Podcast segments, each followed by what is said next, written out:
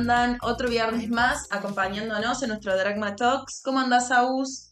¿Qué tal, Cande? Buenas tardes, buenas tardes a todos. Este, bueno, de vuelta ya. este, En la rutina de todos los viernes. Totalmente. Bien, a ver. La verdad que termina una buena semana para los mercados afuera, ¿no? Tanto el Nasdaq como el S&P 500 la están terminando en niveles bastante similares, alrededor de un 1,75, un 1,79% arriba para esta semana. El Nasdaq continúa firme arriba de los 5.000 puntos. Yo creo que gran parte de esta semana estuvo impulsada por Nvidia, ¿no? Que presentó resultados muy buenos, la verdad superaron las expectativas. Estándar 5.000 puntos. El estándar 5.000 puntos, perdón, sí. Eh, la verdad que Nvidia imparable, ¿no? Nosotros desde acá decimos, che, bueno, en algún momento esto se va a frenar o no va a alcanzar con las expectativas del mercado y sigue subiendo y medio que impulsó todas las acciones relacionadas a la inteligencia artificial. Y en realidad todo el mundo anduvo bien este, esta semana, los cinco días pasados, eh, hasta el índice global de Bloomberg, que, que es mm, el que le dicen de, de Lake Mason, un y Sí, medio arriba. Eh, Europa arriba sí, entre 2,5 y 3% arriba, Asia también arriba del ujú, 2% casi todo, hasta China 3.6% en estos, esta semana. Así que yo creo que sí, las tasas este, de los bonos eh, del Tesoro de Estados Unidos, la tasa del bono a 10 está en 4.24, re- relativamente tranquila ahí en esa sí. zona casi toda, casi toda la semana. Así que yo este, creo que un poco eh, como para comentar de afuera, después ya pasamos a lo local. eh, el mercado es como que ya está Goldman mismo. Hablamos un poco justo el viernes pasado de Goldman. pasado, sí. Este, ellos al retrasar esa proyección sobre las tasas eh, del- de, de la Fed Funds a, a- a- Medios de año, más tipo mayo, junio. Exactamente, y diciendo, bueno, no se van a producir en el, en el corto plazo. También vino como eh, una alineación, decíamos, respecto al mercado contra lo que espera el mercado contra lo que esperaba eh, la Fed. Y eso, esta semana, es eh, Nvidia con su balance eh, está en camino de alcanzar la evaluación de 2 trillones por primera vez en su historia, Impresionante, ¿no? impresionante. Entonces, este, creo que eso es un- una, decía el eh, Michael Harrett, que de Bank of America decía, hay como una especie de salsa mágica, ¿no? Decía, porque hay, es una combinación de acciones de inteligencia artificial con un optimismo económico, este, en víspera de una relajación monetaria.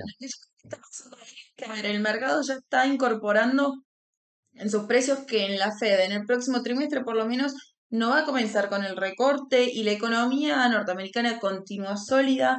Las empresas por ahí sí, la tecnología está bastante sesgada estos días por lo menos a la inteligencia artificial, que es lo que viene en esta especie de rally. Y por lo menos eso está tirando a los mercados, ¿no? Continuamos con este sesgo que veíamos hace ya rato, de que son por ahí algunos papeles los que nos están impulsando todos los índices, pero bueno, por lo menos que los índices continúen subiendo, a mí me gusta. Y a todos, por supuesto. Y, y hay como una especie de, eh, empezando a pensar, por ejemplo, Barclays decía esta semana, hay una especie de FOMO, o Sí, sea, de miedo a quedarse afuera del mercado en, el- en la tecnología de inteligencia sí, artificial, sí. que también está, que a lo mejor es típico de alguna mini burbuja que pueda venir Bueno, en ese, en ese sector, ¿no? estuve justo hoy leyendo algunos in- informes que ya empezaban a decir, che, este rally que está teniendo la inteligencia artificial, ¿será como una micro burbuja comparable a la burbuja de las dot-com, ¿no? Como que algunos ya se empiezan a preguntar hasta cuándo va a seguir subiendo, ¿no? Pero por lo menos los números respaldan que tiene margen para arriba. Del lado de los pesimistas, digamos, de los, del lado de los negativos, ¿no? Está, estuvo Larry Summers, que fue ex secretario del Tesoro de Estados Unidos, eh, esta semana, estos días hizo una advertencia, ¿no? Diciendo que los mercados financieros están subestimando los riesgos políticos y sociales en el mundo y que esos riesgos vienen de esas políticas populistas y la erosión y la posible erosión del Estado de Derecho. Sí, Se suma esto a un gestor de Fidelity esta semana eliminó bueno el tesoro de la cartera de fondos por la expectativa de que la, la economía estadounidense para él sí. no tiene margen de crecimiento, ¿no? Ahí nosotros tenemos alguna cuestión que agregar.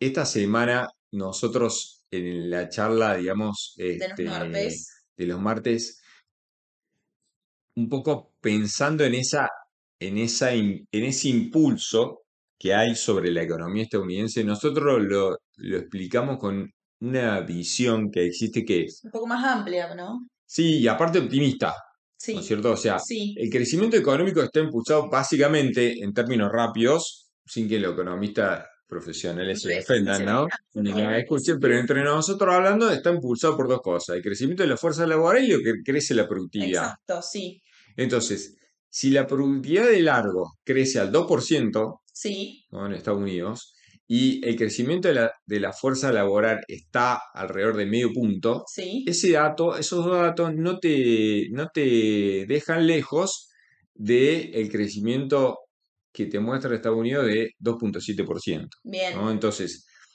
eh, si se mantiene el crecimiento de la, de la productividad en Estados Unidos en el promedio largo, que es 2.1, sí, y la fuerza de crecimiento de la, de laboral de largo tiende al 1, sí, que es el promedio histórico, el potencial de crecimiento de PBI está en alrededor del 3 o más. Y esa explicación, y ojo que no se consiga un crecimiento de productividad por encima del 3 como del fines- 2,1, sino de- tirando a 3, como fin en Sí, los 90, por ejemplo, sí, donde la inteligencia artificial tiene para jugar ahí, mucho, y hay una posibilidad cierta de que eso suceda, entonces eso, estoy explicando algo quizá muchísimo complejo, más complejo en dos, renglones, ¿no? sí, Así que sí. perdóneme toda la eh, ineficiencia de los que son más eh, profesionales, pero en términos de Standard Poor's, esa, las valoraciones actuales puede que justif- se justifiquen e incluso nos permitan ir a justificar niveles más altos. Exactamente. Entonces, sí, 5.500, 5.600 puntos de Standard Poor's, eh, no sería raro de que lo veamos si se- esa, esos niveles se sustentan a tra- digamos, como base, teniendo como base esto que estamos comentando sobre la productividad en Estados Unidos. Ni hablar de otros índice- índices mucho más retrasados como el Russell 2000 2000, sí. que son compañías de pequeñas medianas, donde la mayor parte de su negocio están orientados al mercado interno, donde la productividad en Estados Unidos se debería producir con más eh, impacto, y esas compañías se beneficiarían enormemente de este mayor crecimiento en Estados Unidos. Entonces, Exactamente. esas acciones hoy son mucho más baratas, Y se, que la benefici- SP500. se beneficiarían muchísimo más si tenemos periodos prolongados de crecimiento económico, ¿no? totalmente. Entonces, yo creo que esa, ese factor No es un factor importante sí, y sí. no es menor, ¿no? Sí, Entonces, este, después hay algunas otras cosas eh, importantes por el lado de afuera. Estados Unidos anunció sanciones contra más de 500 personas vinculadas a Rusia. Eso en términos de política, de geopolítica, es, es un movimiento extremadamente agresivo que no, nunca hubo algo así eh, los últimos años y no sé si décadas, si te pones a ver en términos de, digamos, intervención financiera, también están las listas negras de compañías chinas dentro de Estados Unidos, etcétera, pero este, también el mercado inmobiliario chino mostró algunas señales de, de, digamos, de mejora después de 10 meses, ¿no? Eso es un tema sí, como que importante. yo creo que China esta semana tuvo una especie de aire fresco, ¿no? Tanto con el mercado inmobiliario como con el mercado de valores que tuvo un muy buen desempeño esta semana. Porque China viene siendo noticia mm, no por cosas muy buenas en el último tiempo. Entonces creo que esta semana vio como una especie de, de descanso. Tal cual. Entonces, todo esto está eh, provocando o está, se resume en un Nasdaq y en un Standard Poor's eh, Más altos, más altos, sí. a pesar, digamos, de algún intento de baja antes de ayer, que lo recuperó todo ayer y hoy están en positivo los mercados.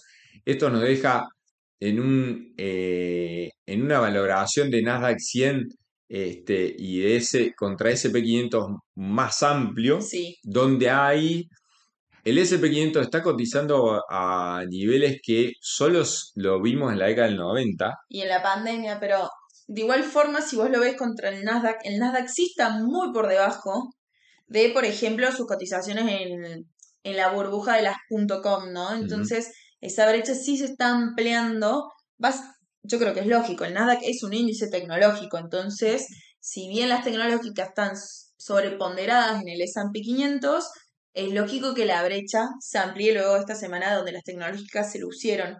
¿Crees que pasemos a este lado del mundo? Argentina, tal cual. sí, A sí. ver, con todas nuestras cositas, la verdad que nuestro mercado también tuvo una buena semana dentro de todo, alrededor de un 2,70 en positivo, medio en contado con Liqui el Marval en estas últimas cinco ruedas.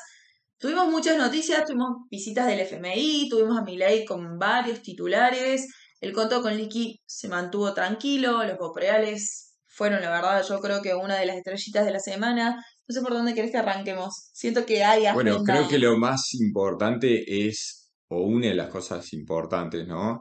Eh, es la visita de eh, Guita Guita Gopinath. Gopinath. Sí, Por eso el título de- del podcast de hoy, ¿no? Que es la subdirectora gerente del FMI y... segunda al mando. Yo creo que bastante positivo que el FMI nos las haya enviado, ¿no? Es la primera vez que viene a la Argentina, así que me parece que es como un paso firme con nuestras relaciones del FMI. Y, y- y esa, esa visita dio lugar a algunas eh, señales Sí. tanto de Caputo como del presidente, y básicamente en resumidas cuentas de ese mensaje que yo leo, que leemos muchos, es, hay una posibilidad grande de que el esquema del FMI pasemos a otro nivel de acuerdo, Sí. más de largo plazo.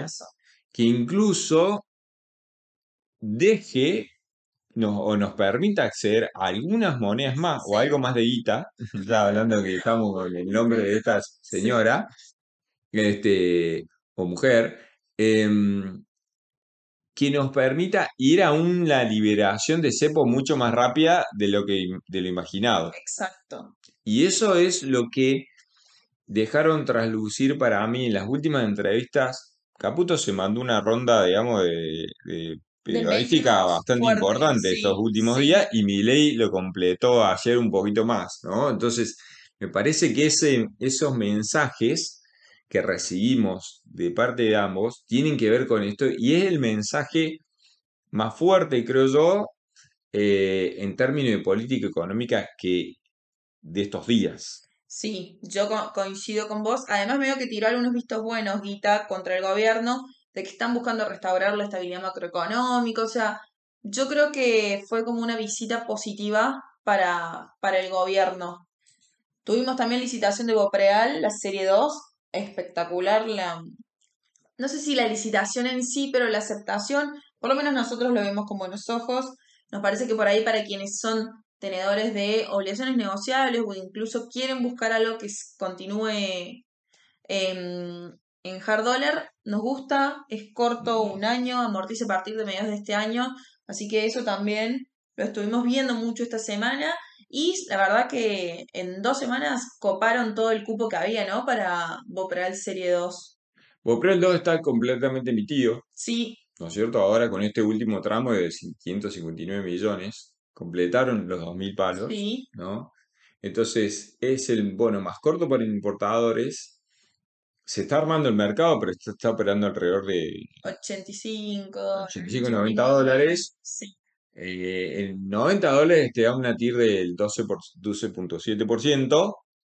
Eh, lo bueno que tiene es que vence rápido sí, y te va pagando todos los meses. todos los meses. No tiene cupón, pero como lo compra a descuento, es como si fuera un bono de descuento. Eh, el Serie 1 también, eh, muchos no lo, no lo, o sea, muchos lo están mirando con cariño porque si bien vas al 27, a 2027, eh, te da una TIR de arriba del 20, Sí, eh, y bueno, amortiza el capital las últimas dos cuotas, ¿no? 50-50. 5%. Pero tenés un cupón y lo estás pagando bastante bajo la par, con lo cual está, mm, mm, con un descuento importante, por eso te da la TIR que te da arriba el 20%. La semana, el viernes pasado yo puse, comenté que no me gustaba mucho los, los porque no eran ni chicha ni Ni chicha. limonada. Me llamaron algunos eh, amigos, colegas, operadores, me escribieron diciendo, no, Agu, a mí me gusta, que eso está todo el mercado. Yo dije, todo el mercado le gusta. A mí no me gusta. Si a Sí. todos le gusta, eh, digamos, no sé, los fideos con salsa no necesariamente tienen que gustarme a mí, pero yo lo dije, calorías un poco fuerte para el podcast. claro, pero yo dije, sí, sí, la estoy aliviando, pero entonces, yo le dije, a todo el mercado le gusta, no quiere decir que no lo tengan que hacer, yo no dije eso, yo dije, a mí no me gusta particularmente, creo que es mejor, si voy a comprar riesgo argentino, prefiero comprarme un bono de frente Creo que hoy me gusta más GD35 y AL35 que los AL30, GD30, pero también me gusta en ese orden esos dos bonos o cuatro, si quieren discriminarlo por ley. Me gustan, tienen mucho potencial, digamos, de suba aún. Eh, justo estaba viendo un colega, me mandó un print de Twitter que Leo había publicado hace un rato, no sé si cuando lo, yo no lo vi, digamos, porque había publicado una, un Twitter de los precios de los bonos contra eh, dos países eh, africanos, eh, donde ya le, creo que una era, era Uganda o algo así, que ya le habíamos ganado esos precios y íbamos por Sri Lanka. Y, y creo que hay algo de eso. Sí. Creo que los bonos, los bonos, siendo, ¿cómo les diría? Solamente acomodaticio a lo que va sucediendo Yo con tenía- este plan del sí, plan, Sí. que parece que va caminando, eh, deberíamos ir a nivel de Río País muchísimo más bajo que estos. Que viene bajando, ¿no? El riesgo país viene bajando. Yo creo, vos lo has dicho, pero innumerables veces en este podcast y en nuestras charlas, de que, a ver, el- los niveles de Marval que teníamos y los niveles de precio de bonos y riesgo país no eran viables. O aflojaba el Marval o subía el precio de los bonos y bajaba el riesgo país. Y creo que viene dándose por ese lado, ¿no? El Marval, si bien no está subiendo muchos, sigue por ahí consolidado en un nivel y está aflojando riesgo país mientras los bonos suben y lo están haciendo bastante bien en estas últimas semanas. Entonces, yo creo que además de esto se suma Sí. esa, esa visita de, de. Guita Gopina Sí, del FMI, más la reunión de hace un rato, creo que eso fue un rato, estuve viendo de reojo la- las noticias en los televisores acá en la oficina, pero lo que leía así, que están sin volumen, pero la visita de Blinken, Blinken eh, le agradeció a Milei por haberlo recibido. Hay una tensión de Estados Unidos sobre Argentina que Sí. hacía mucho tiempo no que no veíamos. Sí, sí. ¿no? Entonces, eh, incluyo también, hay un fuerte comentarios y rumores de que hay conversaciones en curso sobre entre 10 y 15 mil millones de dólares. Sí, eh, no sé bien si son FMI, si son bancos, si son... Y esos rumores de, de pasillo, este, hablan sobre sí. que colaborarían junto con, no sabemos si, si van a ser incluidos los proyectos, algunos proyectos de inversión directa, como lo puede ser el- la empleación de gasoducto del norte u otros grandes proyectos que cambiarían, eh, en poco tiempo cambiarían muchísimo nuestra matriz, tanto energética como exportadora Exactamente. Y que hay muchísimas, digamos, conversaciones sobre esos temas que si bien, que es lo que en definitiva necesitamos para que el- los números fiscales que vinieron tan bien en el corto plazo, pero que están sostenidos sobre un- variables muy, eh, ¿cómo te diría? Poco sustentables en el tiempo. O sea, las jubilaciones, más de un 70%, seis meses seguidos, ¿no? O sea, Exactamente. eh, son imposible, digamos. eso que fueron muy buenos en enero, te sirvieron para el número fiscal en enero, pero que yo creo que todos estos datos y todos estos rumores, que hoy no dejan de ser más que rumores, van colaborando para que se siga encaminando y que este ajuste se logre mantener en el tiempo, ¿no? Entonces, esa, esa, digamos, todas esas conversaciones, ese- esos rumores, eh, ayer escuchaba a alguien a- que decir que Blinken, que es el secretario de Estado, es prácticamente el presidente de Estados Unidos. O sea, sí, eso Biden dice. no tienen eh, mucho, está grande, o sea, Está mm, viejito, no pobrecito. le quiero decir viejo, no nos Sí, quiero tratar de viejo yo incluyéndome, pero estamos más viejos. Parece, Blinken dicen que lleva la manija de, sí, de, de- de- de la, de la banda. principalmente de la, de la política exterior y, y están muy interesados en que Argentina se pare el lado de eh, Estados Unidos porque Lula ya definitivamente que se junta con Putin ahora estos Sí, próximas horas o días, no, no, no, no me acuerdo bien porque lo leí así muy por encima. Lula está definitivamente eh, recostándose sobre el lado de China y Rusia y, y compara, además con algunas declaraciones, ¿no? Comparando Israel con Alemania, con la Alemania nazi, es una, es un punto de vista extremo que lo tira muy a favor, digamos, de, de- de esa zona de Yo países, ¿no? creo que Estados Unidos acá, más allá de que les guste o no la nueva administración argentina, creo que se quieren asegurar eso, de que Milei y su gobierno mm, se alejen lo más posible de Lula, China, Rusia y, Ujú, y todo ese círculo, ¿no? Creo sea, que eso quieren lograr. quizá eso, mm, quizá sea un poco, digamos, apresurado a concluir Mm, eh, algún efecto, pero sí que está dando vueltas, todo esto está dando vueltas. Entonces, Yo creo que el impulso sobre bonos es mucho más genuino. La bolsa en términos de Merval en dólares está bastante, digamos, so, so, digamos, ahí sí. en el mismo lugar, alrededor de los mil dólares, pero porque creo que ha sido, eh, ha, ha tenido un movimiento este, más que interesante en los últimos meses, con lo cual ahora quizás es una época, digamos, de Es consolidar y lógico que lateralice, exacto. Exactamente. Este, allá por diciembre del 22 rompió los 500 dólares y hoy vale casi 1000. Ujú, Y si bien fue hasta 730 dólares, después en un momento, por allá por marzo del 23, había caído de vuelta casi a cerca de zona de 500 dólares, 540, 530.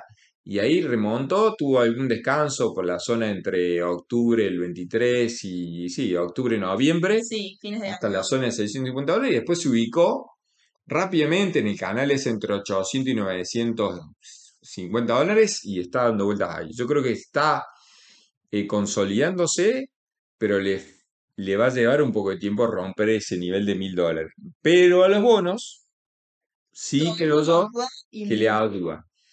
Todo el mundo está pensando que eh, para abril vamos a tener una infla de un dígito. Sí, ¿vos lo ves? Eh, en en los analistas que yo le confío todavía no, o sea, ellos no ven eh, abril, pero sí mayo. Sí. Entonces, en marzo, este, probablemente quizá eh, veamos una infla un poquito mayor a la de febrero, nosotros pensamos, estamos con los que piensan que febrero va a venir, son más cerca de 14 Sí, y marzo más cerca de 16, abril más cerca de 12 y mayo ya sí abajo del 10, sí. eh, pero el mercado está eh, mucho más optimista. Si tengo que poner números, quizá te diría, estamos igual que el mercado con 14, 15 de febrero. El mercado para marzo espera menos Sí, de eso, Sí. quizá entre, entre 13 y 11, y por eso para abril esperan abajo de, del 10. Nosotros estamos con lo que piensan que todavía eso, marzo va a ser más difícil de lo que todo el Yo mundo creo que cree. todavía hay varios ajustes por darse, mucha paritaria dando vuelta todavía, prepagas, o sea, energía, subsidios. Entonces yo creo que todavía es medio precipitado jugársela con un dígito. Eh, pero bueno, sí está claro que el mercado está comprando una infla a la baja. Así que bueno, veremos eh, estas, estas semanas cómo terminamos febrero, el dato de infla, a ver si viene más cerca de 10 que de 20, como dijo Caputo, creo que ese, ese de decir, ese creo que lo comentamos el viernes anterior, es más, más para porque él piense en 14 o 13, Sí, para nosotros va a ser 14, sí. pero bueno, igual está todo, ¿cómo te diría? bastante mejor de lo que muchos imaginábamos Yo por el momento. Yo creo que sí, ojalá siga así, ¿no? Se mantenga esta situación. Así que bueno, los vemos el viernes que viene a ver qué, qué pasa la semana que viene. Y seguimos. Exacto. Seguimos en contacto y bueno, este, buen fin de semana para todos. Descansen y que tengan muy lindo fin de semana.